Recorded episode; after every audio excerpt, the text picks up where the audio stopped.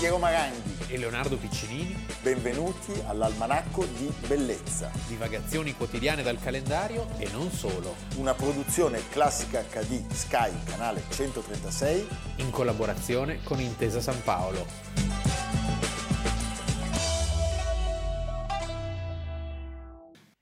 D'altronde noi non abbiamo nulla in mano, salvo un colloquio clandestino a Plombier che io mi sono premurato naturalmente di non rendere affatto clandestino. Sono corso a Baden dove villeggia almeno una metà delle corone europee e ho raccontato anche a chi non voleva saperlo che sono andato a Plombier su espresso invito di Napoleone. E se la smentiscono? Meglio. La confusione sui suoi veri propositi sarà totale. Io sono un uomo ordinato, maestà. Per questo sottrar partito dalla confusione degli altri.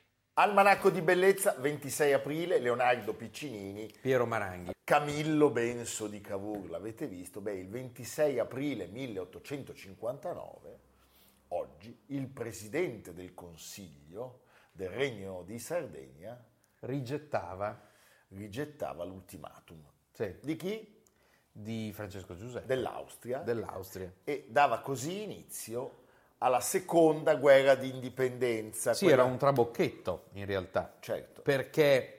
Li abbiamo costretti. Sì, diciamo la seconda guerra di indipendenza nasce un po' per rifarsi della prima che era andata male, un po' perché appunto Milano e la Lombardia, il Veneto, sappiamo che c'era questo desiderio di parti d'Italia di liberarsi dal gioco austriaco e la seconda guerra di indipendenza è anche la nostra più illustre, diciamo, dove le battaglie le abbiamo vinte. Le abbiamo vinte, avevamo un grandissimo alleato. Un grandissimo alleato. Non abbiamo fatto quella figura barbina della terza, dove le vinceva solo l'alleato che era cambiato. Certo. In questo caso l'alleato è Napoleone III. È un alleato, diciamo, mh, un po' titubante, nel senso che non è proprio il suo primo desiderio partecipare a questa guerra, però gli fanno intanto sapere che in cambio lui otterrebbe Nizza e la Savoia e quindi la Francia si espande e questo non è male. E poi l'idea di contrastare gli austriaci e di togliergli un po' di sovranità, in questo caso sulla penisola italiana, non gli dispiaceva. Poi sai Leonardo, col, col senno di poi, come dire, la storia si racconta eh, in maniera netta ma non possiamo non immaginare che nella testa di Napoleone III in realtà ci potessero essere sviluppi diversi. Certo. Cioè che a un certo punto anche altre parti dell'Italia potessero essere annesse al suo impero. Beh, lui aveva un disegno diverso eh, rispetto a quello che è stato poi il corso degli eventi. Lui sappiamo incontra Cavour a Plombières mentre faceva le cure termali, un posto bellissimo tra l'altro, andatela a vedere nei Vosgi, e eh, a Plombières sostanzialmente gli si dice che al Piemonte interessa Lombardia e Veneto e poi ci sarebbe stata una sorta di patrocinio della Francia come chioccia che sovrintendeva questa annessione e stop.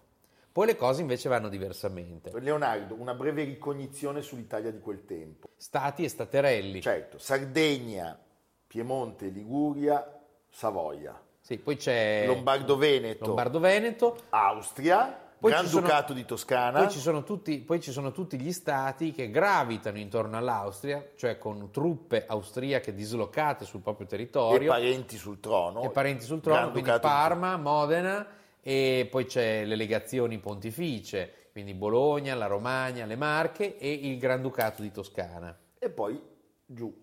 E poi giù ci sono i Borboni. I Bobboni. Che in eh? questo, questo, primo momento ancora non sono toccati. Li lasciamo lì. Dalle ansie.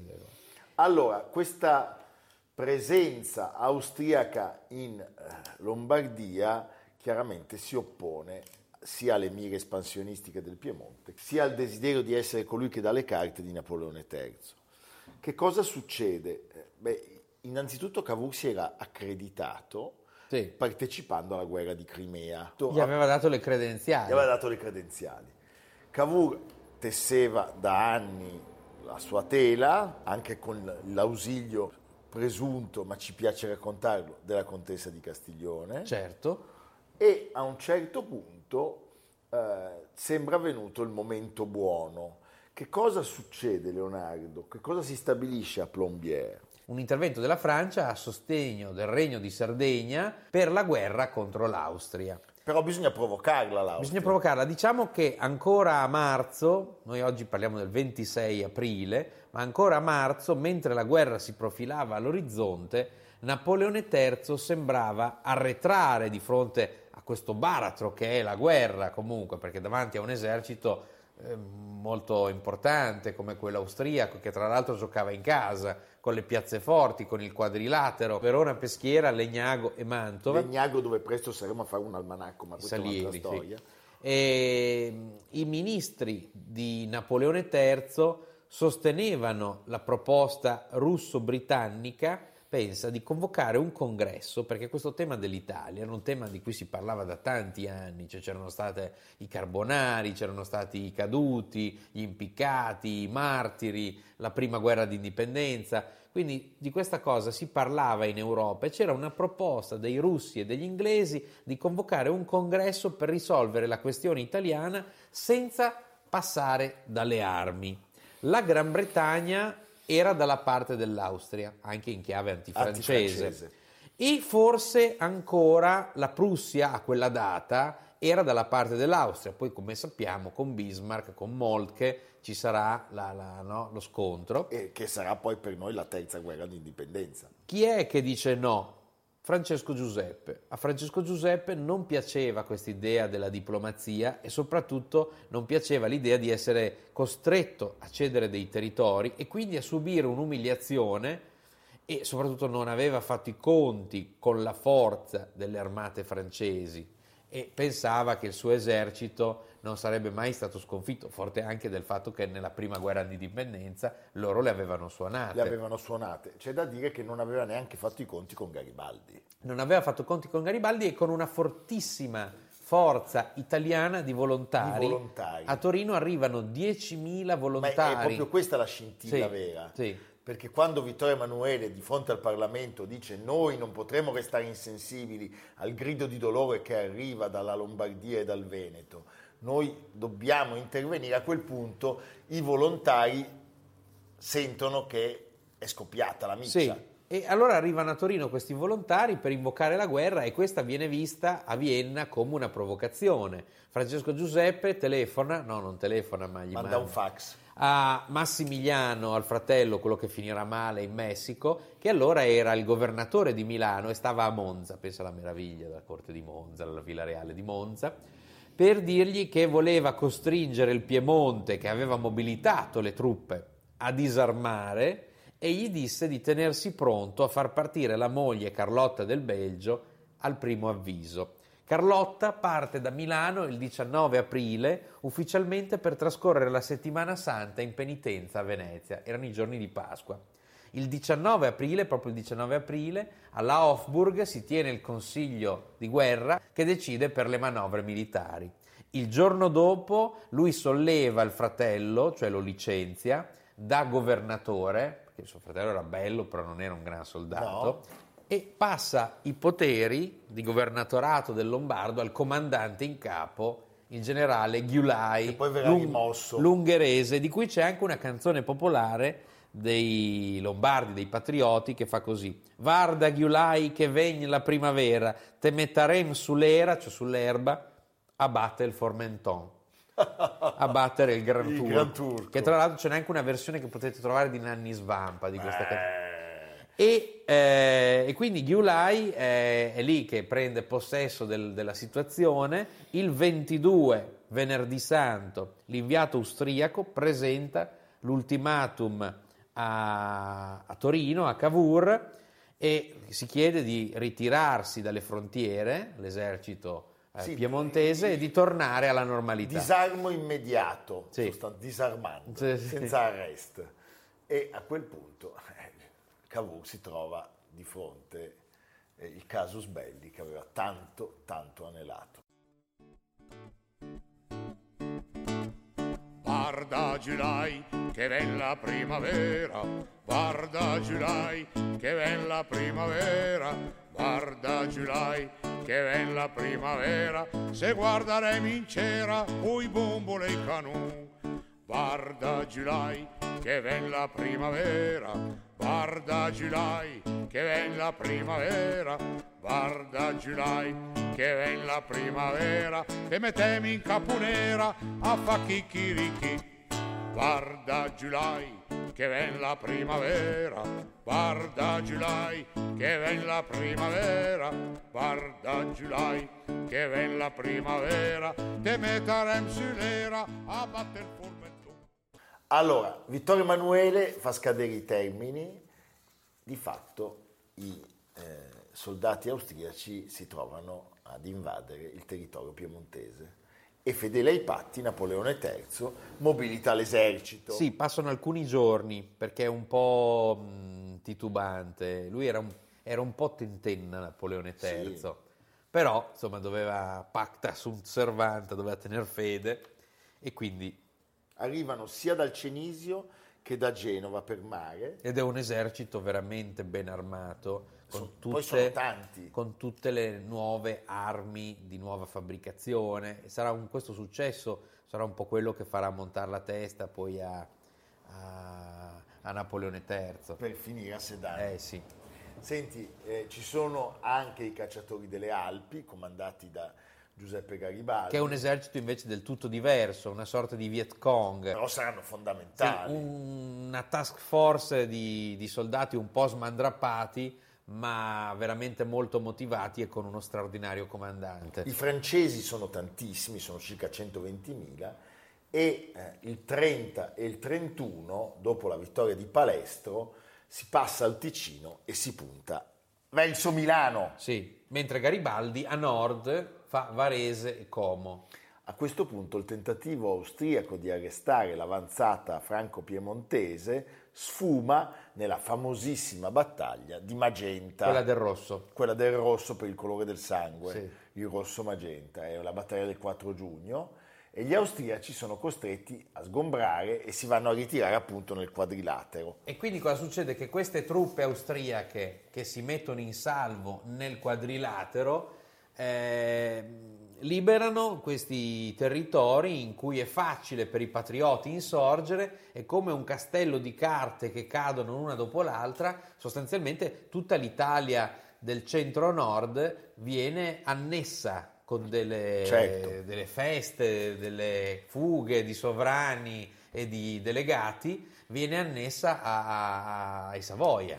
L'8 di giugno, dopo che una brigata austriaca viene messa in rotta dai francesi a Melegnano, Vittorio Emanuele e Napoleone III Fanno la loro entrata trionfale A Milano. Milano, davanti alla statua di Napoleone di Canova che viene messa nel cortile di Brera, dove oggi la potete vedere in doppia versione. davanti al bacio di Hayez che esce dallo studio del pittore dove Francia, era Italia. Francia Italia. Il bacio sarebbe quello appunto tra la Francia e l'Italia. Secondo alcuni. Secondo alcuni. Nel frattempo Garibaldi entra a Bergamo, da lì secondo me il numero straordinario di bergamaschi che partecipano Nelle- sì. alla spedizione dei mille. Mille, sì.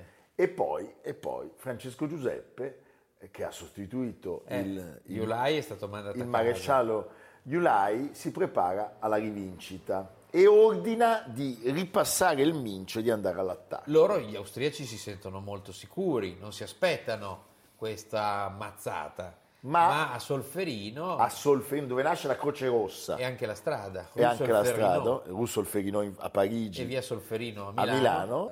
L'esercito austriaco viene sconfitto da quello francese e Contemporaneamente a San Martino i piemontesi ancora una volta le danno agli austriaci. E intanto Garibaldi, Garibaldi intanto è là che sbaraglia vallata dopo l'altra gli austriaci. gli austriaci. A questo punto Milano è libera, si potrebbe puntare a Venezia e Venezia viene per una seconda volta tradita da un Bonaparte, perché se ricordiamo Campoformio che faceva tanto arrabbiare Sì. Foscolo, in questo caso Napoleone III decide di fermarsi. Decide di fermarsi perché questa sollevazione di tutti gli stati e quindi questo dilagare dei Savoia nell'Italia del centro-nord non era prevista dagli accordi di Plombières. Allora Napoleone III dice no, too much. Too much. Napoleone e Francesco Giuseppe firmano un accordo a Villafranca Tra di loro. tra di loro. Che già questo ti dà l'idea, no? Di quanto Come fossimo- dire, i bambini lasciamoli a Sì, casa. che però poi avrà un secondo episodio nella terza guerra di indipendenza, Certo. quando gli austriaci non daranno il Veneto a noi, ma lo daranno a Bismarck e all'imperatore perché ce lo diano. Da questa cosa nasce un casus belli, perché Vittorio Emanuele II è inferocito con Napoleone III per essere trattato così ed essere escluso dall'armistizio di Villafranca, perché è veramente un affronto. Tant'è che poi Napoleone III se ne torna in Francia, Sì, tranquillo, ha, ha fatto il suo, e Cavour è costretto a dare le dimissioni. Dà le dimissioni e vengono... Per il disonore, perché è una faccenda veramente disonorevole per l'Italia. Certo, e per sostituirlo vengono chiamati la Marmora e Rattazzi. Sì, che sono più tranquilli.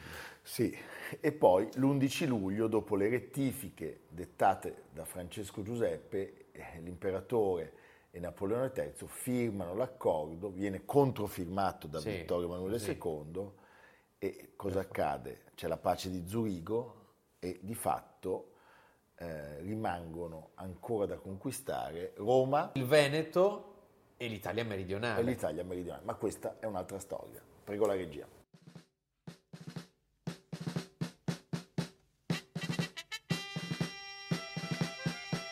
Addio mia bella, addio, che l'armata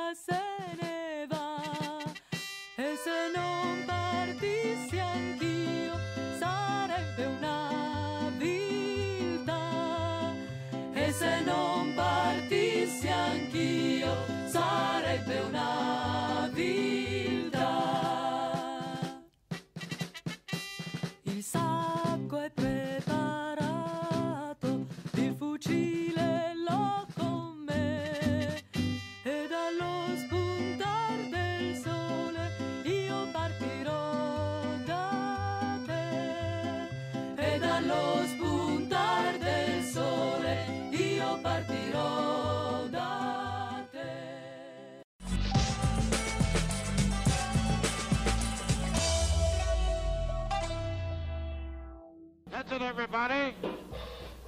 Now here's a boogie woogie, solid beat. Come on, you dancers, on your feet. The winners get the as you all know, and we pick 'em by the speed and the class they show. Let's go.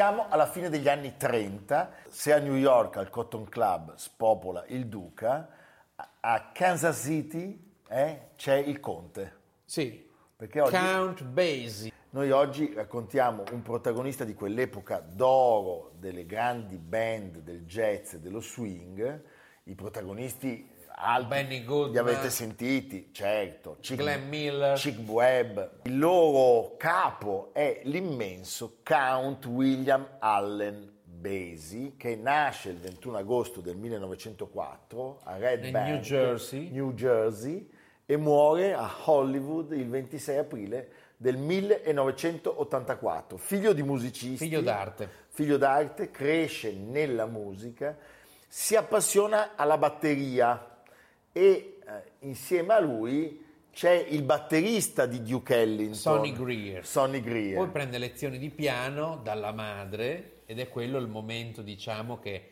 lo spinge a usare la tastiera invece che le bacchette. È quello lì il momento. Lui sarà uno studente modello a scuola, però cosa vuol fare? Lui vuole girare e capisce, intuisce che in fondo per girare il mondo c'è una cosa meglio di tutte le altre. La musica. La musica, sa- diventare il più bravo. Quindi quando finisce gli studi entra nel mondo della musica, prima partecipando occasionalmente a degli spettacoli, è membro di un coro al Palace Theatre, che era il più importante teatro di, di Red Bank, e poi entra in contatto con alcuni pianisti della zona e riesce a suonare nei locali pubblici, a improvvisare la musica durante le proiezioni dei film muti, siamo ancora in quel momento lì, riesce a esibirsi nei circuiti di vaudeville, magari ha incontrato anche Ginger Rogers, e nel corso di questi spettacoli teatrali William Basie, che ancora non è count. non è ancora Conte, accompagna con le sue note dei famosissimi attori, ballerini e cantanti del Nord America. A 23 anni, durante la prima importante esperienza da turnista, cioè da pianista in affitto, In affitto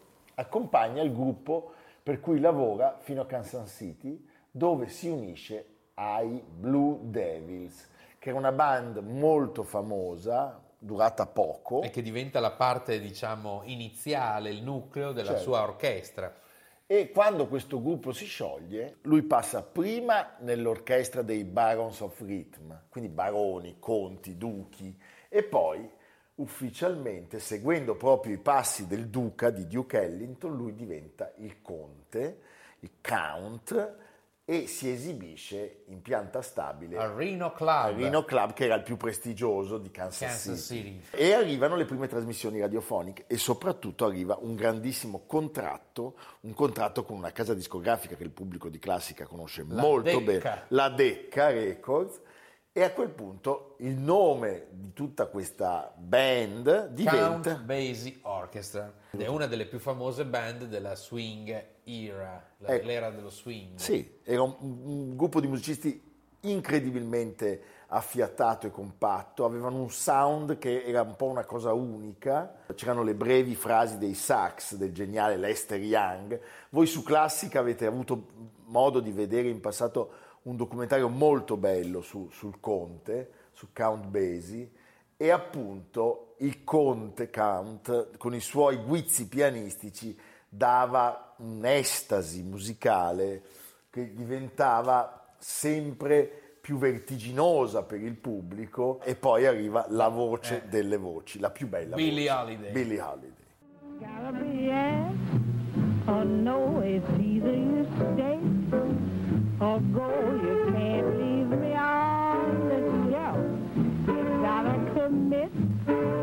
Yourself. It's either you win, baby, or won't fall in love with me. I'm gonna call you once more on the telephone. I'll give it till twelve and I'll be gone. Now, baby, I'll never. I've been so sad and blue.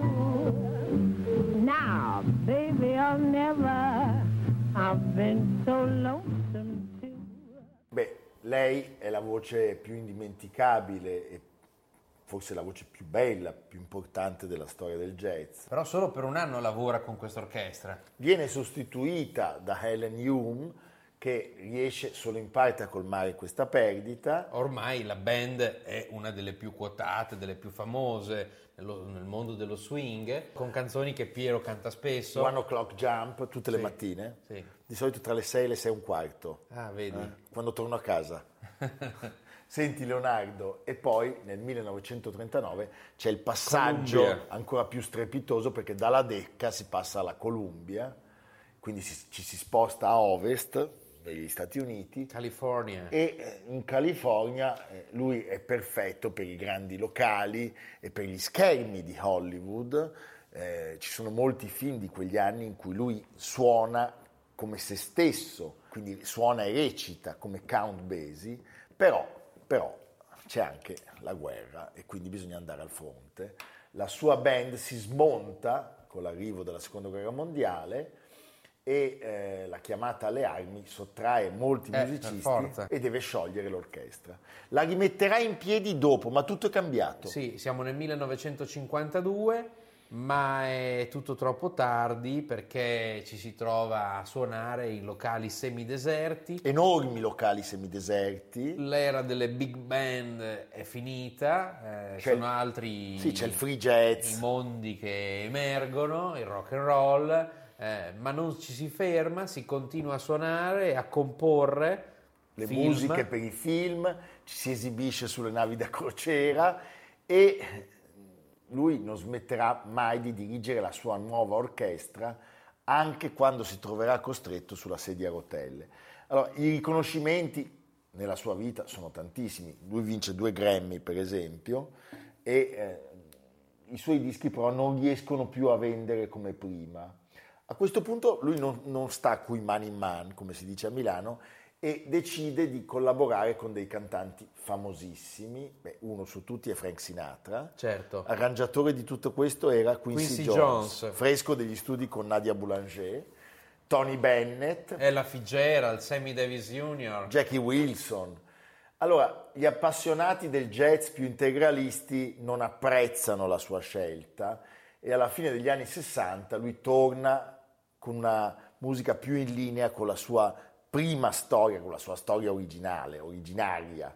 Però esistono delle registrazioni, per esempio quella con Sinatra a Las Vegas, che sono strepitose e che sono veramente uno dei migliori concerti del cantante insieme a una band. Era massone, Era massone. ma non nel senso di Gelli. No, eh, partecipava alla, alla massoneria Prince Hall. Sì, con tanti altri, Duke Ellington, Nat King Cole, E ma sai chi era stato iscritto prima? Alexander Pushkin. E anche Alexandre Dumas. Sì, Beh, quindi, insomma, una bella massoneria, diciamo. E il 26 aprile del 1984, per un tumore, questo gigante della storia della musica tutta, Count Basie, il 79 conte, anni. si spegne, si spegne. Noi lo ascoltiamo ancora una volta.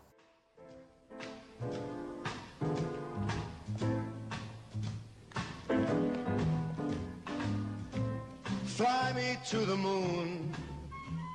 Let me swing among the stars. Let me see what spring is like on Jupiter and Mars. In other words, hold my hand. In other words, baby, kiss me. Almanacco di bellezza a cura di Piero Maranghi e Leonardo Piccini. Con Lucia Simioni, Samantha Chiodini, Silvia Corbetta, Jacopo Ghilardotti, Paolo Faroni, Stefano Puppini. Realizzato da Amerigo Daveri, Domenico Catano, Luigi Consolandi, Simone Manganello, Valentino Puppini. Una produzione classica HD, Sky Canale 136 in collaborazione con Intesa San Paolo.